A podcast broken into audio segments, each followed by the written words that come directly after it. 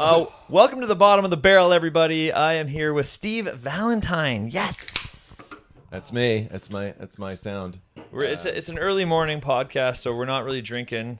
Um, I'm gonna Yeah. keep drinking, but I'm gonna put it in a mug. So I don't drink an Uber myself. Do you drink an Uber? I think you always have to keep your wits about only you. when I'm driving the Uber. I knew I recognised you from somewhere. Well, it's good to be here at uh, bottom of the barrel. At the, literally the bottom. Cheers. cheers, cheers, cheers, cheers. Cheers. cheers So this is a morning thing. So you're drinking a double dry hopped juicy tropical. Yep, yep. The hazy IPA from Side Launch. Anything's possible. I did a show up there that a little while ago. I do I do a lot of brewery shows lately. Yeah. I, I don't know uh, why. Like just just at a brewery, you just go stand in front yeah, like these vat. guys, they're like, we can fit 120 people in here, but you are performing in front of their big vats of beer. And I'm like, oh, I'll take it. Like, Jeez, there's an old joke about like my dad died and he, he drowned in a vat of beer and he, he got out to piss three times. Was, uh, it's an old joke. Anyway, yeah, but it's true though. yeah, absolutely. Yeah, yeah. So it's, it's good to be here, man. But a brewery show. So how? So people are like already hammered before you go out. Yeah, it, for my kind of show, it works perfectly. Like, it suits that. That's my people. It Right, suits the drunker the me. Yeah, and like, I, I don't, you know, like people getting up nonstop, ordering more drinks and stuff. I just don't care. Like, Yeah. it's fine. They're always like, "It's gonna be all right?" I'm like, "It'll be totally fine." Like, Yeah. I, there's really. My show is so disconnected too. There's never like a theme. So you're not if you get up and take a piss, you go get a beer, you're not gonna miss anything. You might miss a trick. Yeah. But there's no through line. So there's no thread. No. There's no character. No. There's no uh, music. there's There's no no, lighting. There's no costume design. This is all shit that's in my show. Yeah. because uh, you know when you said you said you were down in uh, Hermosa and you uh, you just like decided to go do a, a spot like, like Yeah. a real stand up. yeah. Whereas I would have to bring a carload of, I- and I'm a close up guy and I can do an act with a deck of cards. But lately I've been, you know, been working on these one man shows and it's just too many props, man. Uh, when I, I saw you last at the castle, and yeah, you had a lot of shit. It was awesome. Yeah. But like just that, like, um, uh, when you're doing the one where like they they're gonna win, uh, you might win this uh, prize, and it's the potatoes and all that. sh- You know that. The whole thing, Like is- that, like that's crazy amount of stuff to bring just for the There's- sight and- gag. And I have, I have a now. I got this like a suitcase table that is um, that looks like a big kind of a, a large wooden suitcase, and it transforms into a table, but it's got a table inside of it as well. That's- wow. that, that, but that's in LA though, because I, just can't I, there. I swear, I, I okay, I need more stuff like this in my show. Like when I'm gonna like film something like for a, Yeah. a TV uh, um, or like a YouTube like a big special or something I'm gonna do, I always try and build it out and put more stuff in there. But then when I do it, I'm like, I haven't performed with all these props in forever. Yeah. Because I, when you when you, you know how it is, especially I do a lot of corporate shows and a lot of, and a lot of colleges. It pretty much has to fit. That's everything fits in this case right here. Yeah. And if it doesn't fit in there, it's it's too much of a pain in the ass. Is that a Pelican Air? Yeah, that's the Pelican. yeah, Yeah, yeah. that's the, the one. only way to go. That's the best. Pelican Air is the best. Well, you know, I met I met up with Willman one time, and Justin Willman, he literally only has what he can have in a carry on. That's his show. So he does even smaller than I do. Well, I, I get it though because I mean I've been flying a lot. You've been flying a lot. You fly a lot. Yeah. Um, and the the thing with the luggage right now is out of control. Yeah, it's nuts. I've got video of piles of luggage just just sitting there at Toronto Airport, just not being manned, not being watched. Like you, I could have literally taken a couple of suitcases and, and gone. You know. Yeah. And it's just all the stuff that's been delayed or lost or. when I I did lose, uh, they lost my luggage one day, and I had the air tags on it, and I went back to Toronto like a couple days later once they like got there, and they're like, "Oh yeah, it's where uh, your suitcase here." I show them my air tag. I'm like, "Yeah," and they're like, "Okay, yeah." They open up the door, and it's just like you said, just fucking mounds of it. And I'm like, "Yeah, go for it." I'm like, "What?" So I went in there. I found my three bags. But they were in different places. Were they? Uh, they're they're all together, and I was like, okay, I guess this is my stuff. But no one was with me. They just Right. let me in there, Yeah. and I just wheeled them out. And then I, No at the one door, checked I was like, "Thank you," and they're like, "Bye." no security, nothing. I mean, the guy is security, but he didn't like verify my bag. I feel like there's a there's a movie that starts that way, you know, where you Man. the guy's like, oh, let's take this suitcase, but it's got a million bucks in it or something. that'd you be know, and then I'd now be they're okay being with that. chased. That'd be all It's a right. classic movie trope. Mm-hmm. Um, yeah. So to have it in the have it in the backpack, or to have it, you know, that is that is becoming more and more my goal. Yeah, it is. It is. But there is a time to like to like build it up. Like if I was going to do a week at the castle, I would add a few more things, Yeah. right? Because if you're going to be in one location for 15 shows or whatever, it, it makes sense. But just when you're hopping around, there's, then it's like the thing with all the props too is is like, and this was the the last show that I put together was like, where does everything go, so that you don't bump into it, knock it over, Yeah. Um, Yeah. And where you're going to put something. If you're doing a 90 minute show, like Yeah. my, la- the last one man show I did was 90 minutes, right? That's a long show. It's a lot of, and, and so you got to think pocket space. You got to Yeah. think like, where am I going to put stuff? I, I've only got, you know, I actually created a bit where I just kept take, changing jackets because I needed the pocket space for the various Smart. tricks. I was like, well, this is how I did it in 1989. Okay, put on an 80s jacket, but but literally bumping into the furniture because I'm very clumsy. So so Yeah. so furniture management is super important. Well, I have this. I've been. I was getting Eric Leclerc to help me figure out because I'm gonna film. Um, and my my latest show. It's gonna be an hour. I'm just gonna post it on YouTube. I'm filming it at the end of uh, October. Okay. And I was like, got Eric Leclerc to come out and watch my show and help me figure it out. And he's like, you know, I really think you should put this trick before that trick. And uh, I'm like, Eric, I. I'm wearing a sign on my back, so I can't take the jacket off earlier. Right. And then I have to do a trick with my shirt where I rip it off at some point. So that has to go after that. And he's like, oh, fuck. Because he's one of those guys where everything sort of just comes out of the case, right? Right, right, Here it is. right. There's the thing. His show called Smocus Pocus. If you haven't had a chance to see it, haven't seen it. You have to. It's so good. But everything's very much out of the case. Do the thing, you know? Put it in the other case. It's amazing. Yeah. But I'm like, I'm always loaded down because Yeah. I like to seem like I don't have anything, but I do have a lot of shit. You when know? I go on stage, I have. I feel like I'm a London Underground. I've got so much, you know. If you look at a map of the London Underground, Yeah. with all the Oh, wires, and oh, yeah. there's just stuff everywhere, and I'm literally like this. So by the end of the show, I'm free because all the stuff that was in my jacket and all the weight, and I had this fake chest piece at one point, and I was doing the vanishing. Because you got no muscles? No, I do a bit where my nipples jump across my chest. Are you fucking with me? no, it's really fun. I do it as a. It, it- it's like a nipple um, matrix, and uh, I had this thing made for my first show by uh, Mike Elizalde in LA. Who's like a spectral motion special effects guy, and um, but it's like I literally have to. And of course, it's a fake. It's like I remember somebody going, "It's a fake chest," and I was like, "What? You think this is real, dude? My my grandmother can swing her nipples over, but other than that, no. That, this is like." And uh, I actually want to stick some hair on it as well, just really in funny places. But it's Oh it's a god. fucking great a chest piece that that uh, I have to wear under a shirt, over a t-shirt, under a shirt, under a jacket, Oh, and wow. a waistcoat for a good 15, 20 minutes. I would before I, sweat. I am. I'm like, just yeah. I go drenched. like this, and and there's like streams coming out of my sleeve. You know, Oh, it's nasty, but but, That's- but it's very funny. I I go never like this, and it oh. jumps across, and then it jumps back, and I just kind of close the shirt and I open it, and it jumps across, and then it jumps back, and it jumps across, and it goes faster and faster, and finally I do it in slow motion where it goes across. It actually goes slowly across the chest, and then there's three of them. See, that's one of those ideas that people have that they're like, I I can never make this work. Right. Right. Like, I see, it seems just like, oh, I can never figure this I had out. the idea years ago, but living in LA, you know, you get to know, and being an actor, I get to know all these special effects people. Right. And so Mike's uh, Mike Elizalde, he's got like Spectral Motion is like one of the top um, special effects places in town. Okay. They build all this stuff for um, How? for the movies and the monsters and everything. So they figured out, you know, we tried like flap nipples, right? You Yeah, know? that makes sense. And eventually it was a combination of pulleys and magnets and uh, um, yeah. Wow. It's an amazing thing, but it's I mean I haven't done it in years, but Yeah. just because it's Now it just sits there. Now if someone goes over to your house, like, what the fuck is that? Yeah, like, well, "Eh." get- putting it in the suitcase. They talk about getting it through customs. Yeah. you know, and then like it looks like I've got a torso. oh yeah. Yeah, so Do you do, how you lived in LA a long time? Twenty years?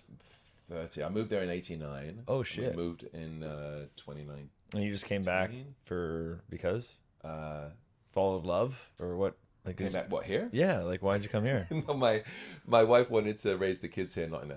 ah, okay. yeah, okay, yeah, okay, yeah. So we've got a seven and an eleven-year-old. And so Yeah. she was, she was going on about it for like five or six years, and finally, I'm like, "All right, fine, we'll go." I said, "No actor in the history of acting has ever left LA and moved to Canada. Yeah. we'll give it a shot, you know." And um, so now you blame her? and totally like, for the destruction of my career. No, I, I she's. It, it was it was it's, it's been really fun actually. It's been very interesting. We moved in 2019, and then something happened. That, Yeah, something. I don't know what went down there. Something, went down Something, um, for the next two or three years. But uh, uh, Toronto's a really interesting city. Yeah. Oh, so you never lived here before? No, You went straight no, from I'm- Scotland to I'm- fucking. I, I grew up in. Uh, I was born in Scotland. Grew up near London. Moved Oh, okay. To, moved to LA when I was 19, 20 years oh old. wow. Okay, I didn't know And yeah, I just jumped on a plane and literally just jumped on a plane. You get like a holiday visa, which was a piece of paper that you Yeah. filled out at the airport back in those days. And then just we figured out how to stay. Um. That's amazing. and uh, it was, and uh, and I'd, I've met this girl, and we got married. in America, and We got married, and um, not married to her anymore. Uh, Yeah, marry early, marry often. That's the Marry move. early, marry often. Mm, that's my dad and, said. Uh, always keep it under ten years. Yeah. Oh, smart. I don't know if that's Smart, true. yeah. That's what my. I'm at six right now. You at six? Yeah. All right. Well, there's the seven year itch. At least, I, what was that? A sort of comedian say, "I've got the seven year itch." At least I hope that's what it is.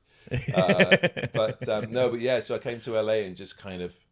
I remember we just didn't know anyone or anything. Just naivety keeps you alive sometimes, right? I honestly miss uh, my uh, yeah the naivety and the overconfidence of of, of youth. Like I Not knowing how fucking dangerous everything Yeah. is every second. oh my day. god, I even look back at even some of the shit that I took on when I was 25, 26 Yeah. and I'm like as if I thought I could fucking do that. And I did, but I'm like man, where does it, where's that guy now? Where's he? I, w- I want I want He him knows back. better. Is Yeah. he. He's in the back going, "Don't do it."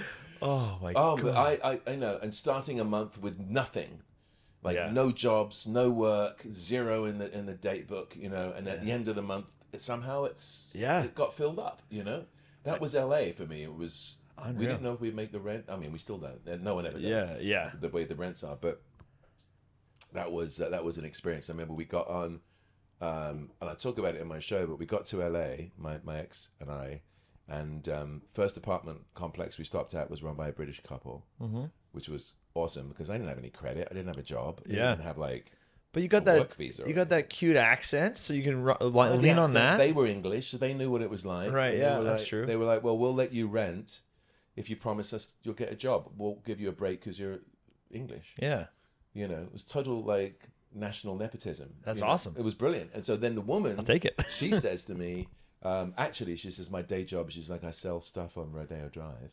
And um, I know that David Orgell's, which is a silver, antique silver place, is looking for a salesperson. You know, I was like, well, I can sell anything. I, you know, I can, I can bullshit it. Yeah. And so I went down there, met with them, and suddenly, so suddenly I'm like working on Rodeo Drive Wild. you know and so in all these old hollywood this is 89 so like mrs jimmy stewart and all these old hollywood actors would come in to buy their minton vases or you know to buy jewelry it was really surreal That's messed up. so and then immediately you know you see how that half lives and immediately you're just like i got I got, I got to get there well, when did you decide you're to be an actor? Were you trying to do that then? always yeah Okay, Yeah, right out of the gate since then. i was a kid Oh. so uh. the idea was to go to la try and break into acting as my friend said just go around knocking on doors and then use the magic as, as a way of making a living right? Yeah. so when you say you're a magician Hilarious. yeah right? Everyone's like you're a magician? What are you gonna do for a real job? Yeah. get it to support your magic? I was using the magic to support the acting and which was insane. I remember telling the the people that ran the apartment complex that and they were just like but the the place that we stopped at by chance, just complete fluke, was um, half a block away from the castle Oh man, on Orange Drive. that is super Didn't even know. lucky. Didn't even know. Unreal. I asked them. I said, "Have you heard of this place called the Magic Castle?" Because I wanted to see if I can audition to work there. And they- just- and they- they literally were like, "Come in, see that building." Um, and uh, so, what helped me in LA was just the ability to. There was a guy called EJ Thacker who was one of the hosts, one of the managers there, and uh, we had this deal, right, where basically. Um, he if, if if there was a lot of people there, Yeah. he would page me. Ah, this yeah. was the page days Love of it. pages. Love it. Uh, so it was my third pager because the others were drugs. So it was the third pager. and um, and he would page me, and then I would just run up and do extra shows down in the basement. Unreal. So I was doing five or ten shows a week just for fifty bucks. Yeah. didn't matter. Doesn't matter. No, give, give out my business cards. Of course. I was supposed to do, and then I would just get all the jobs in Beverly Hills. That's was that fucking that awesome. really just kept us alive. Castle was the reason. Oh my god, that's I love that kind of thing. Yeah, That's complete fluke. what was okay. So then, when did you like? How did what was your first like role when you're like, oh, now I my when when was your plan started working? When were you like, oh, I'm getting some acting roles now? Uh, I was doing. Um, I would do these workshops, which I was I wasn't happy with, and then I would do acting classes, and then I got like just I got a line, one line on Married with Children, Oh yeah, nice. and then from there, uh, I started doing like all these like under five roles, where What's it's under that? five lines, right? Oh, So, okay. Yeah, so it's co-stars, so they pay you less, and, and the idea is the idea was, according to my agent at the time, that you build your credits that Yeah. way, you know. But I was doing these like. Here's your beer, sir. you know, or even like I remember doing. Um, I was supposed to do something on Deep Space Nine, and it just got relegated to being an extra. And I was so I was in, I'm in the Oh. Vulcan outfit. I'm like dressed as a Vulcan. I got the makeup on, and in the end, I'm just like in the back going, this. and I see these actors coming, and I see these guest star actors coming in, like bitching about everything, and I'm like, if you only knew Yeah. how much I want to be where you are right now. And then I would do magic shows for like big celebrities and producers and directors. Yeah. But they didn't take me seriously because I was doing magician. magic shows for them. You know, like you did my kid's bar mitzvah. What do you mean you're an actor? You know, so uh, um, I remember Oh, I would God. every every holidays I would do like Lawrence Kasdan's holiday party, and I loved. Whoa. He was lovely, and I bet that'd be a good guest list. It was great. One one because he would invite specifically uh, the cast of various movies. So Right. um, the Big Chill. I remember one I did, Yeah. and everyone from the Big Chill was there. Cool. It was just caviar. You know, some houses there's caviar everywhere. Some houses there's cocaine everywhere. Yeah. You just kind of go with the flow. Yeah, and you don't want to be rude in either house, You right? don't want You to just- say no. Yeah, I mean that's just. Um, yeah, uh, but he uh, that's always a fun. You know, when you do the salt trick, like salt pour, but you do it with you act like you just take a little bit of a little bit of cocaine. And Yeah. Watch this, and it starts pouring, and it doesn't stop. Oh. You see these guys, and they're like, "What?" That's very cruel. Uh, But yeah. um, You're uh, like, dude, I wouldn't even do this if I could do this for real. Like, you think I'm looking for jobs? I mean, obviously. Think yeah. Come on. So I, I remember saying to Kasdan, uh, you know, I, that, uh, I'm an, also an actor, and um, I think the term "also an actor" is not a good thing to say. Yeah, that's that's, like, a you hard know, I'm that's a, a hard hill I'm also an actor. I'm a juggler. I'm a whatever. I'm doesn't doesn't work. So he- I remember his eyes glazing over. Um, Oh yeah, you must because he must hear that shit all the time. Too. yeah, yeah. And so I I ended up. Um, a, one, a couple of things happened. I ended up quitting magic for for a number of years because I felt it was getting in the way. yeah, And I said to my agent at the time, I was doing like married with not married, with married with children, men behaving badly, and some soap opera for a little bit. But I was like, I want to do, I want to move up. I want to do guest star roles, recurring guest star roles, series regulars. And I'm not going to do that if I'm doing these small lines. That's how everybody sees me. yeah, You know, so you look at how you're perceived, and you have to change that. And I remember him saying like, "But you're making, you're doing really well. You're making money. You're like, Yeah. you're the guy. Everyone knows you can handle this." Yeah. like, yeah, but you know, so You want to level up. You want to go to the next so I started turning down those. Oof. So I wasn't going to do those anymore. nice. Right. And then I moved, and I'm like, just guest stars, recurring guest stars, and series regulars. Um, and so then I started doing guest stars, and then I was list, and then at one point, I said I just recurring characters now, uh, or a series regular. I got to that point where, That's fucking cool. yeah, but it's it's ballsy, right? Because again, naivety, Yeah, arrogance, yeah. whatever it is. How old are you at this point? Thirty. Uh, I think my my crossing Jordan came at Because that was your first big regular, like. I did a sitcom before that called Nikki Oh, on okay. the WB with Nikki Cox, Okay. and um, and then uh, and then Crossing Jordan. But it's interesting. The reason I got Crossing Jordan was because one of the actors on Nikki. So I I was asked to do Nikki at the same time I was offered a movie. The, movie didn't pay anything, but was a good independent film Oh. and Nikki was WB sitcom. Right. You know, it's not art, but it was, it was produced by Bruce Helford. it's not right. It is, you know, um, and it, it was a funny concept, and um, and it was going to be a recurring character at least at the beginning, and um, I remember having to explain to the producer of the of the independent film like that I'm gonna. ma- I need to take this job because they're actually going to pay me Yeah. like eight grand a week And you fuck us. you Yeah. know, and I'm like, I'm not making anything on this movie. They didn't understand. They held it against me. In fact, some of the people involved in that still hold it against me. But- Insane. yeah, but you, you, you know, you have to make those decisions. So then I did that show, and then one of the actors on that show, one of the recurring characters, um, came in one day and he said, uh, "Hey man, I just, I just auditioned for a part." And he said, and I'm, "I sucked. I was really bad." Trying to do a British accent and everything, he says, but you'd be perfect for it Yeah. the untitled Tim Kring project. Go tell your agent about it. So uh, I go to my agent, and of course they've never heard of it. Yeah. Yeah. because you know. Yeah. And um, and so uh, they get me the audition. They actually managed to get me an audition, and then ended up getting the getting the part as a recurring guest star. That's cool.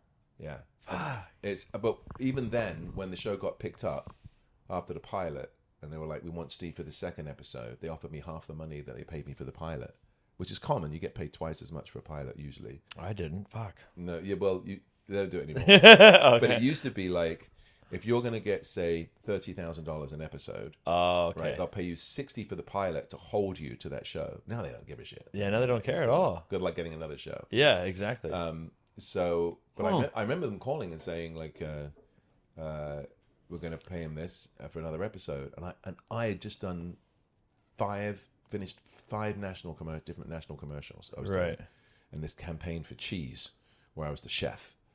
And um, we were talking about this, is, this is like the life of an actor. I'm gonna be the I'm gonna be the chef on a cheese commercial. As soon as you said it, I can picture it. I'm like, Yeah. yeah, you do look like a cheese chef. Yeah, it was a cheese chef, and and I just and so I said um, they've got no. I said they've got to pay me what they paid me in the pilot, Oh fuck.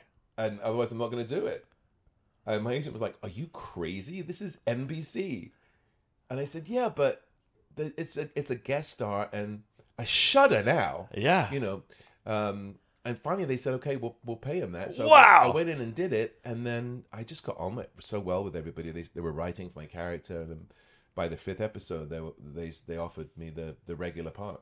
That is fucking awesome. But looking back at that moment where I was like, I got five national commercials running, uh, you know, Yeah. pay me what I'm worth, or at least pay me. Don't pay me half what you paid me before. That's such a again like that we just said it because that's that's the move, man. That's fucking crazy. But you would never do that now. No, I would never do that now. never do that. I would be like, "Oh, you and you're gonna pay me? Oh, okay." I did it once for Disney, and it backfired. I, I, it backfires every now and again. Yeah. Uh, I remember. I've never talked about this. I was, and I'm not even drinking. Um, but I did uh, this uh, this series of Tinkerbell movies. Right, there were these Tinkerbell movies. Okay. Cartoon, animated cartoons. They did very well for Disney. So the first one comes out, and I'm doing a voice for the Minister of Spring Okay. and um, then they're going to do the second one. And I was Minister of Spring there, and then the third one, they wanted me to do one of the main voices, like the dad of one of the kids, and it was a major role, and and I was like, yeah, great. I, I, and they said, but your credit is going to be like with a bunch of other people in the back of the of the movie, like when they go like additional voices by. Oh, you see, okay. you know, and I was like, but this is a, I, I should have. Oh, you know, wow, is- your own screen. Yeah. Well, it, it's just like you know. I said you've got all these other people that that, that Yeah, the character the name, name and their name, of course, yeah. And and I said for me, like that's a big step up. Like I, I putting me with, I didn't understand why, and I still don't understand crediting sometimes. Yeah. Um, but why they wanted to just push me, put me with a bunch of other names. So I think it was like twenty five thousand dollar job, and I said to my agent, "No, I want the proper credit. Yeah. I think it's only fair. I don't, I don't understand why they just won't, you know." And they said no, You know, and they never came back, and I didn't do any more. uh, for for our TV show Big Trick Energy, Yeah. Chris uh, Ramsay and myself, we created the show, and Ian Frisch was the guy who introduced us to the production company and sort of had the show made. Yeah. And in the final thing, it's uh, the credits are created by Ian Frisch and Chris Ramsay, and I was like, but I wrote like most of it. Like I created all, like the concept up is like all. me. I'm like, what the fuck? And How'd then that make you feel, man? yeah, and they were like, "Hey, if you push this, it's gonna go away." That's basically what the agent told me, and I was like, "All right." So I let it ride. I let it go. They're like, like you just don't fight this. This is. There's a lot going down. like, that's so I, and I don't understand what the problem is. One more fucking name. one, it has to do with uh, either residuals, It is residuals. It was back end shit. back end shit. It, it, it could be divided among like I've taken shows to pitch to production companies where they're like, "There's too many people involved." Yeah, You know, Fuck, that, like- that's what it was. Yeah, they're like, because once you start dividing that pie, and, and with reality television, Yeah. it's smaller anyway. When they're like, we got four hosts already. What you're gonna get credit now? We gotta get the other guys. Where they're all created by like we can't give all of you producer credits. Mm-hmm. And I'm like, ah, fuck. There are four of us, and I I just wanted to get a goddamn TV show, right? So I was yeah, like, yeah. yep, let's go. But I'm like, what? I a- sold the show. I sold a show to uh, uh, the first show I ever I ever sold was um, I came off of Crossing Jordan, and I remember I was at a party and I and I wasn't getting auditions. I wasn't working now, and when you're used to working for like six years, like all the time, you know, every week with an episode, it, you you you kind of get a little like that's it, my career's over. I'm what the hell am I going to do now? And I was getting a bit sensitive every time I went to this one restaurant. The, the owner would be like, "So, what's coming next for you?" And I'd be oh, no. like, "Stop asking me that. Will you stop asking me that question? I don't know." So this one woman comes up to me at a party and she's like, "Have you read the books?" She said, "What What are you going to do with your career now?" And I'm like, "I, I don't know." I like how they ask you like it's your choice. Yeah, that that's what people not in show business ask you, right? They always go like, "Why don't you do a movie with Tom Cruise?" I don't get it. What's this, you know, Hallmark shit? Um, so I'm like, thanks, good idea there, auntie, auntie. Um, so this woman comes up and she's like, "Oh, wait, um, have you read these books called The Gourmet Detective?" And I said, "No." And she said, "Well, they're they're good." She said, "But I could see you as the lead character. You should see if you can get the rights." And then she vanished into the party, and I, and I was like, okay. So I went home that night. I found the books, read them. They're good, not great. They're good. I love the title. It's about it's about a, it's like murder he cooked, right? So it's, Yeah. it's just like I'm like, this feels like a USA show, Yeah. USA Network, and um, and so I I uh, uh, I found the agent online, Hmm. and I sent him an email. I just was like, I don't know how to do this. I'm new to this whole thing of like getting the rights to books, but and I don't have like a ton of money to pay you, but I think it could be a really good series. And he said, uh, I'd love to do this for Peter because the author was in his 90s. Oh wow. And he said, um, about a couple of grand just for all eight books. Um, and I was like, yes, absolutely. So, uh, but here was the weird thing I could only get seven books because the first book, the one with the title Gourmet Detective, was owned by a British publisher. No. So the my we, we strike the deal for the seven, and my lawyer now is like reaching out to the guy in England, and he's not responding. He does he's not interested, or he comes back and wants way too much money.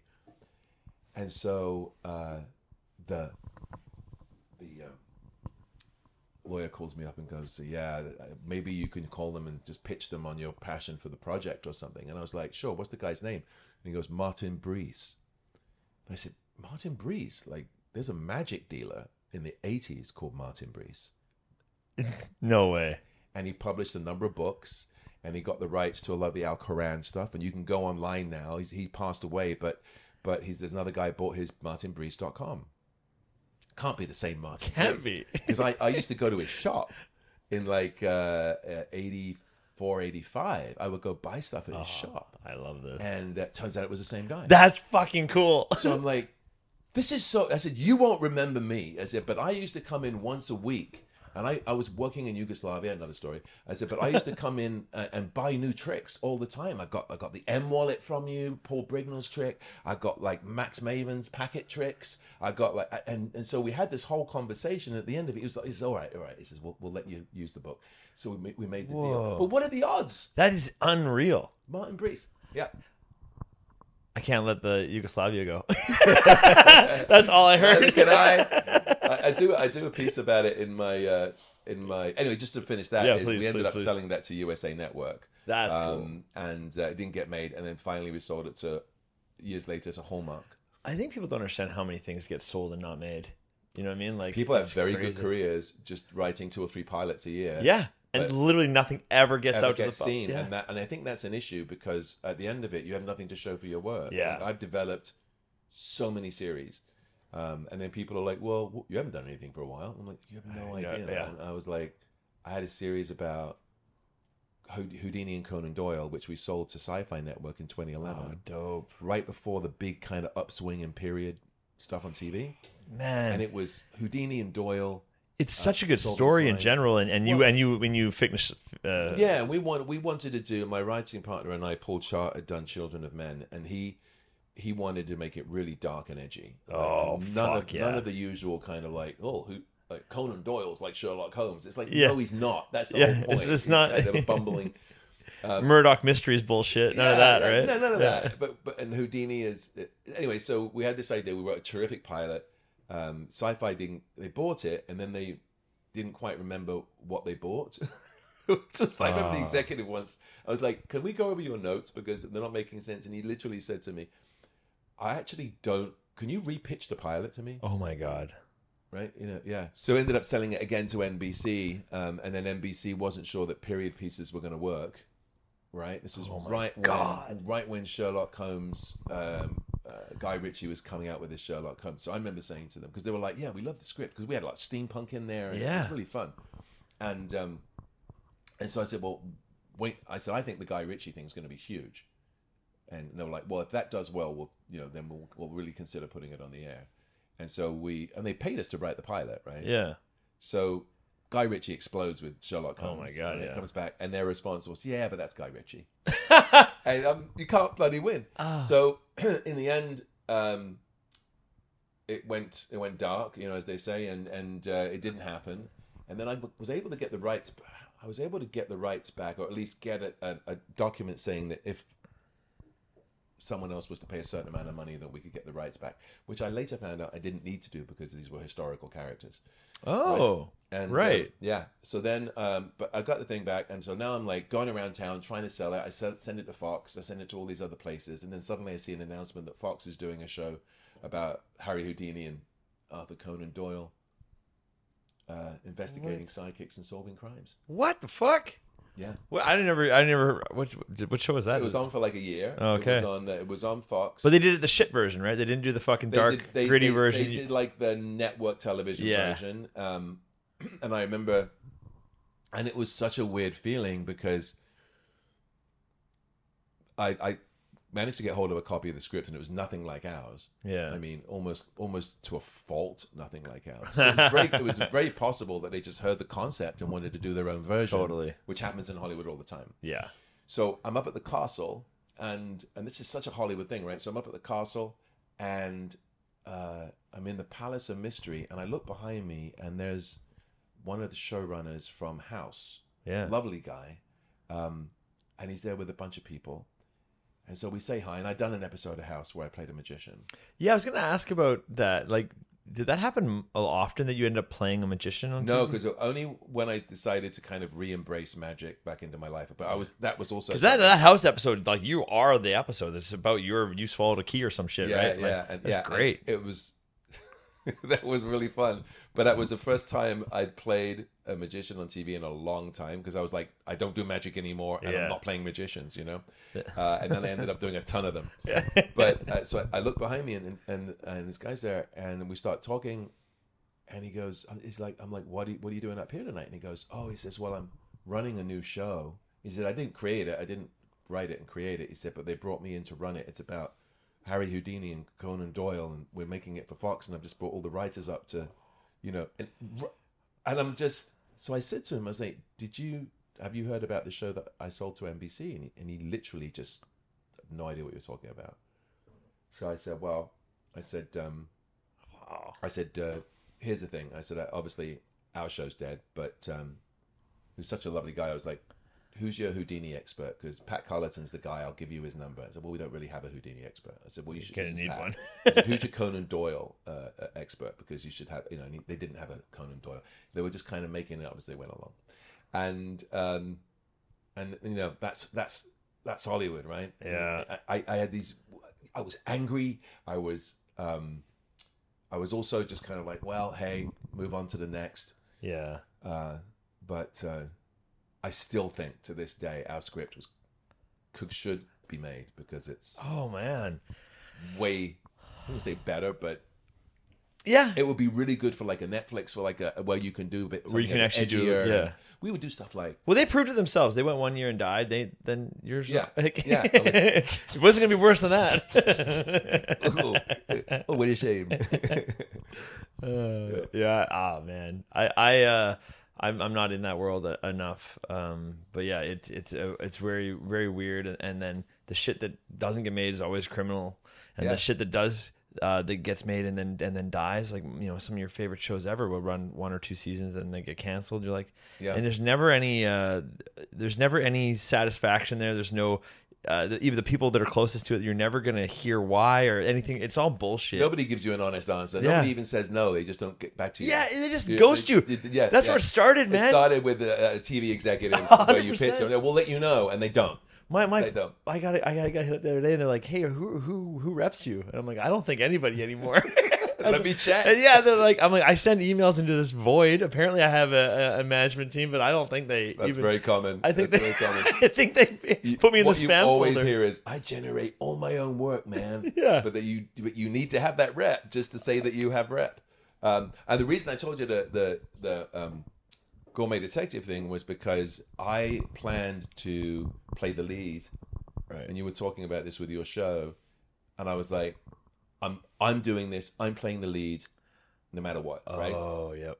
and I I got the showrunner attached by complete fluke. And again, this is just the naivety of like I, I'd done an episode of Monk where I played a magician. Yeah, right? yeah, that's right. And um, and the director, showrunner, was uh, dating a friend of mine yeah. and which was a nice coincidence. So um, I got to know him a little bit while I was doing the show, and then um, so I called the studio and I was and I said uh, I called Paramount. I just called Paramount Studios, and I was like, uh, "Can I get uh, Randy Zisk's office uh, on the Monk uh, set, please?" And they were like, "Sure, put you right through." They put me through to Randy's office, right? it. So you can't get through the gate. Yeah. you can call. So Randy picks up, and I'm like, "Hey, it's Valentine. Um, I've got a project I want to talk to you about that I'd love to bring to USA, and I know that Monk is ending. I don't. I'm sure you've got stuff planned, but can we have lunch and talk about it?" And he was like, "Well, I'm busy, but yeah, okay." So I pitched it to him, and he's like, "I love it." He's like, "Okay, I'll add this to my plate." So, and I said, I, I want. He said, "I assume you want to play the part," and I was like, "Yes." And he's like, "Okay," and he goes, "And you know what? If, if we sell it and they don't want you for it, they can go stuff it. We'll take it somewhere else." I'm like, that's, Hell yeah, that's great. go. So we go, we sell it to USA, and USA, uh, as our first pitch was USA, and they say, well, we don't know that you're right for the part because we don't have a script, and we want to have the option to bring in a bigger name, and uh, and so Randy and I have a meeting, and he's like, do you want me to just, we'll just quit it and we'll just move on to another pitch, and I was like, no, no, I, I, it's okay. I'll be a producer.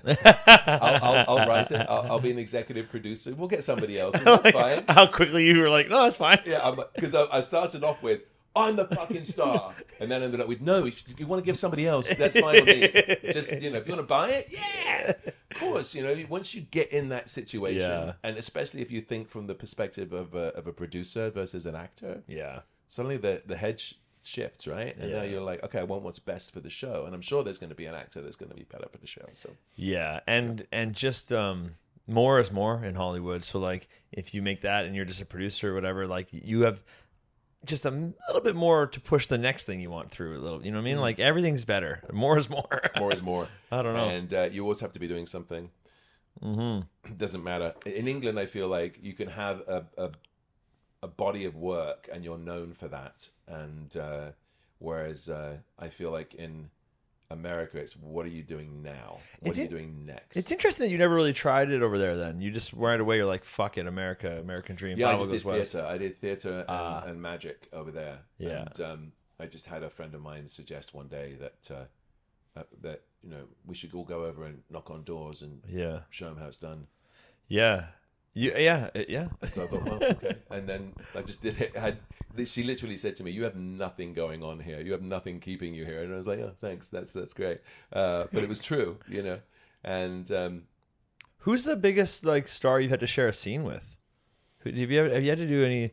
I mean, like fucking even in house, that's that's pretty that's pretty heavy. uh, he was right there. amazing. Yeah. Um, I think I remember doing a movie having a scene with Albert Brooks. I'm a huge fan of Albert Oh, Brooks. wow, yeah. And I did a movie called The Muse, and he was lovely. And and uh, I mean, I know his movies backwards. I'm a huge Albert Brooks. oh fan. wow, that must have been hard then. So for me, and I noticed that even though we were, we, he was directing it, so when we were doing the scene, he was super aware still of like where. As soon as we fi- finished the scene, he was like, "We need more extras back over there." Like he was Oh, just wow. like he's a brilliant guy. He called me at home like a, a couple of weeks after I did the finished the movie, and um, he was going to go on the Tonight Show, and he said, "I'm going to do this sketch." He said with a with a parrot, as if I'm a ventriloquial parrot, and he said, "I want you to do the voice of the parrot." It's Oh, gonna. He said it's gonna be really funny because it's obviously I'm not doing it, but I'm gonna great. pretend that I am, and uh, and I was like, "Yes, of That's course," but it ended up not happening. Oh man, I was so upset. Um, but he was great. I mean, I think The Walk was an interesting movie. That's where I met Chris when I was in Montreal shooting The Walk. oh right, yeah. Because that had people like Ben Kingsley in it. It was directed by Robert Zemeckis. It Yeah. like a, like a really nice big cast. yeah, I think I guess Sharon Stone was in was in the Albert Brooks movie, so huh? she was pretty big. Did you ever did you end up doing any of the, the talk show circuit stuff? Like, you ever get on any of them? I did. Um, I didn't do the Tonight Show or anything like that, but I did uh, a lot of the daytime stuff. That Oh, Dick okay. Clark had a show. Right. and uh, uh, with Danny Bonaduce. Oh you remember God, Clark yeah. and Danny Bon? There's, there's a couple. Whoa, that's hilarious. And and then I did because I got a publicist. You get a publicist when you do a TV. Everyone says you need one, yeah. but it's super expensive. Yeah. it's like three grand a month at Holy least shit balls. in order to like promote that you're on a series. And I really wanted to just get like I wanted to get on talk shows and I wanted to get articles and just kind of promote that the character was popular and all the rest of it. Yeah. Um, uh, but I ended up doing uh, kind of mid-range daytime talk shows, and uh, and it was fun. And I came over here to do Mike Bullard's show Oh, back in the day. damn. Uh, and the only reason I got on was because the SARS epidemic was happening. and no one wanted to come here, and I was like, I'll "Fuck do it, it." I'll go." so I remember Ah, man, coming Mike through the airport, and um, the immigration guy saying, uh, "So why why are you coming into Toronto?" And I'm like, well, "I'm doing a talk show." And he goes, "Doing a talk show?" I'm like, "Yeah, Mike Bullard." And he goes, "Oh, wa- watch yourself, man. Watch yourself. He, he'll get you. He'll get you." What? He's he's funny. He'll be your friend, and then he's going to turn around. He's going to make you look stupid. So you you watch. I was like terrified by the time I got to set. Um, yeah, Oh man, I forgot about Mike Bullard's show. That's yeah, that's good shit. He's a Canadian legend. That guy. yeah, yeah. I just there was a, just a, a- documentary about stand-ups that uh, I went to see a screening of. Uh, that was really good. And is he in that one? Yeah, yeah. about all the Canadian stand-ups. Oh, that's cool. Yeah. Uh, did you see that at TIFF or what? No, they had a, a screening out in um, I think Hamilton. Oh, okay, cool. Yeah, at some theater. I never, yeah. Oh, that's not. I like. I, I'll watch anything to do with stand-ups. I love that. The especially like if it's like about that old, you know, uh, old generation. I don't know if that's the right way to say it, but like, I, I love watching. I'm obviously like uh, Jerry Seinfeld had his fucking uh, documentary years ago that Right. made uh, made comedy popular again. But like even like uh, they then Jim Carrey produced a show called "I'm Dying Up Here." It's not a documentary, but it's about the uh, basically it's about the comedy store in like the 80s or whatever. You know, like I, I, any of that kind of shit. That era of stand up Such a is fucking cool. Yeah, I love it. I'm, I, I, think I it's hear so people cool. talk about Yuk Yuk's all the time here Yeah. in Canada and how just what a what a stranglehold that place had on. Oh yeah, if you want to be a comedian in Canada, you don't piss off Yuk Yuk's. You Yeah. know? And and and there's these stories, and as an outsider, you're just like, go tell them go fuck themselves. Like, Yeah. You know, go do your own career. Like you don't, and yet people get sucked into that yeah.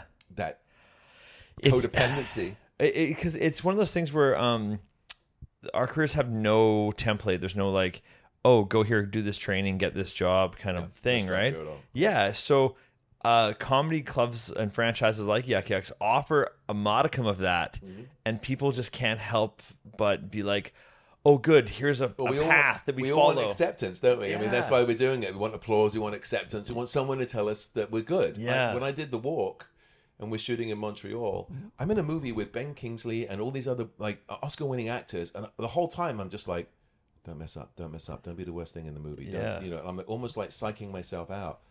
And all I wanted at the end of every scene was for Bob Zemeckis to look at me and go, That's all I wanted. he was like dad, right? And, and you just wanted to go, yeah, that was good. That was that was that was good. He called me when I got the part, and I I'll never forget this because I'd auditioned for it, and then I got a call saying, "You're Bob's choice, but the studio wants a bigger name." yeah. And I'm like, okay, but the fact, and but they said, and but he's going to go to bat for you, Nice. And I thought, I don't care if I get the part now. The Hmm. idea that Robert Zemeckis, like the director of like some of my favorite movies of all time, Yeah. like actually thinks I'm good enough to to go to bat for. That's fucking great. So he calls me. He's got no idea I do magic, right? Because I I don't promote the two together. Smart. And so, so he's on the phone with me. He literally says this.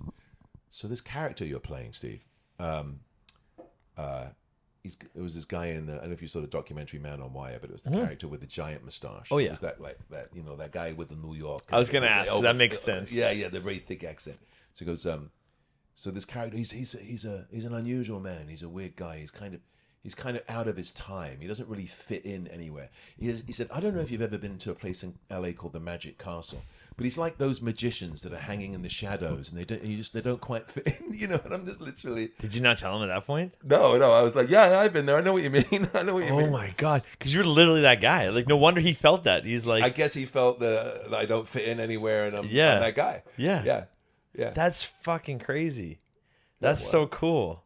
so he was he was amazing. Oh man. He was lovely. We talked about a lot of conspiracy theories at the time because you know the show was uh, it's the Twin Towers Yeah.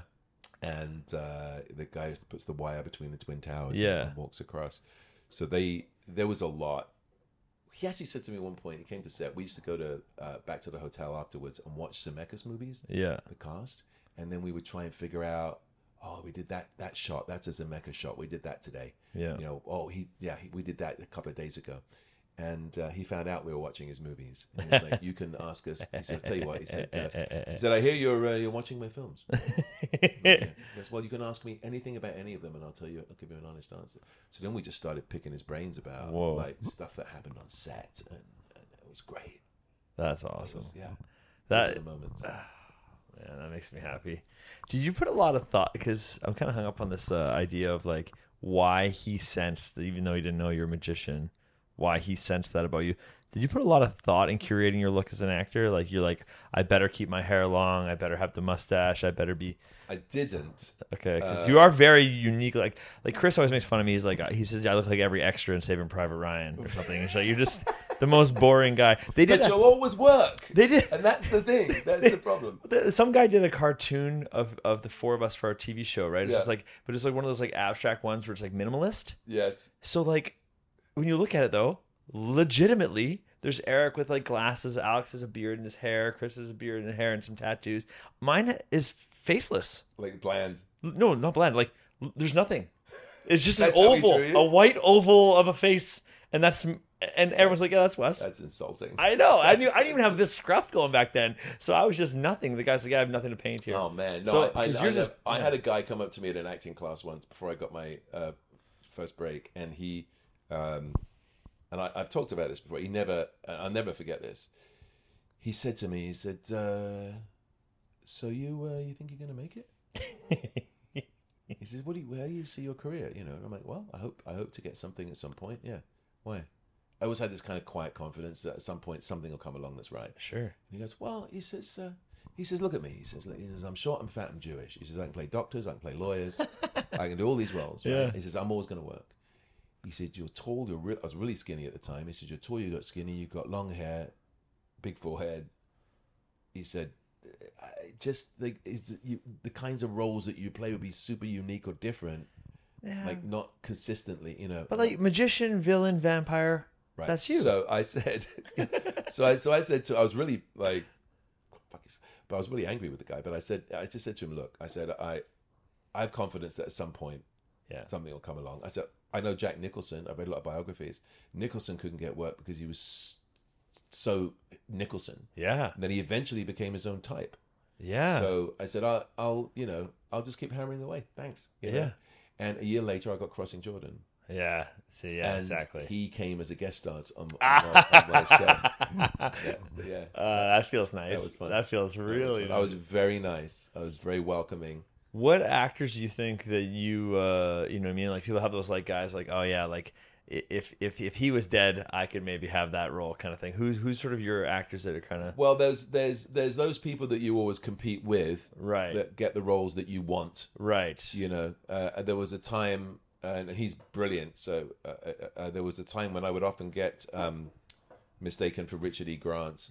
Uh, you know, people thought I was in the Spice Girls movie, which I wasn't. oh yeah, Um, and what happened was, when you're talking about looks, is I did a role where I had my hair was like super long and all one length, yeah, and um, I did a role in that, and then I would go and audition for something else, and they'd be like, "Yeah, we like your hair the way it is." And so, if you look at most of my stuff, I have the same haircut for like twenty years Whoa. because everyone just goes, "That suits you. That's great for the character." So when I did Crossing Jordan, um, I had the bob, like all one length page boy cut, you know, and they were like, "Yeah, we like that." I was like, so for six years, I had to have that same haircut, even though we did slight variations on it. oh my god, Um, and so when that show was over, I cut my hair and Yeah. uh, short, and then didn't work for years. No. um, but it, it's you know, I, I think that became, I guess, my image, my look. yeah, like a straight Criss Angel. No, I'm just kidding. Uh, Yeah. some, sometimes I do. Sometimes I do jokes just for me. They're No, from, no, it's they're for me and one other person. I- That's all. No, I think Chris would appreciate that. No, Uh, uh, speaking of Chris appreciating things, have you read Harrison Greenbaum's book? I have not. Okay. but Oh, buddy, that's full of good good stuff for Criss Angel in there. Oh my it? god. I, he's like one of the funniest people, isn't he? Oh, he's so funny. the idea that they did that as a fake tarbell. It's amazing. And dude, like it's it's relentless. It's relentless. like absolutely useless for uh, advice in magic. Is that basically what? Absolutely hilarious. I do need to get a copy. Actually. It's just not good, dude. Yeah. I mean, it's the funniest thing I ever read, but I'm like, I'm like, there's nothing of of, of substance in here. It's just nonstop hilarity. So That's great. him though, and Oh, he was perfect. killing it in Vegas recently. right? Oh, I went and saw a show at the Mad great? Apple Circus. Fucking amazing. I wanted to see it because uh, I, I, as a performer, I'm so used to kind of. I'll, I've done cabaret, right? Yeah. Where you're in like there's three people, the three sides to the room, but small, tight. Um, and I wanted to see how he handled working that environment because it was almost 360. It was almost right? in the round, almost yeah. Yeah. Because you come right out to the end of the catwalk, and it's just basically yeah. Uh, Harrison Greenbaum did no magic. That's how he.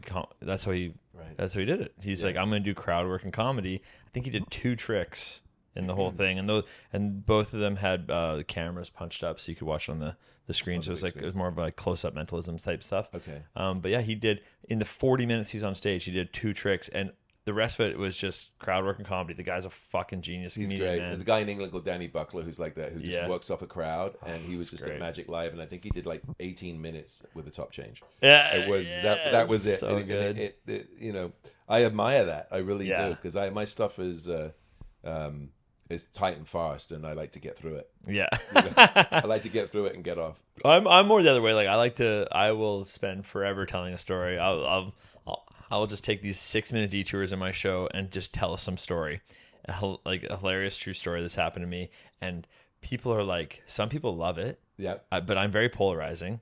People will be like, I I I got fired off a cruise ship once six years ago, for like I got off stage and they're like, that was really funny. I'm like, thanks. They're like, no, like the comedian was yesterday, and I'm like, oh, and they're like, but we, wanted a magician. yeah, and uh, but I I killed, but they're like, nah.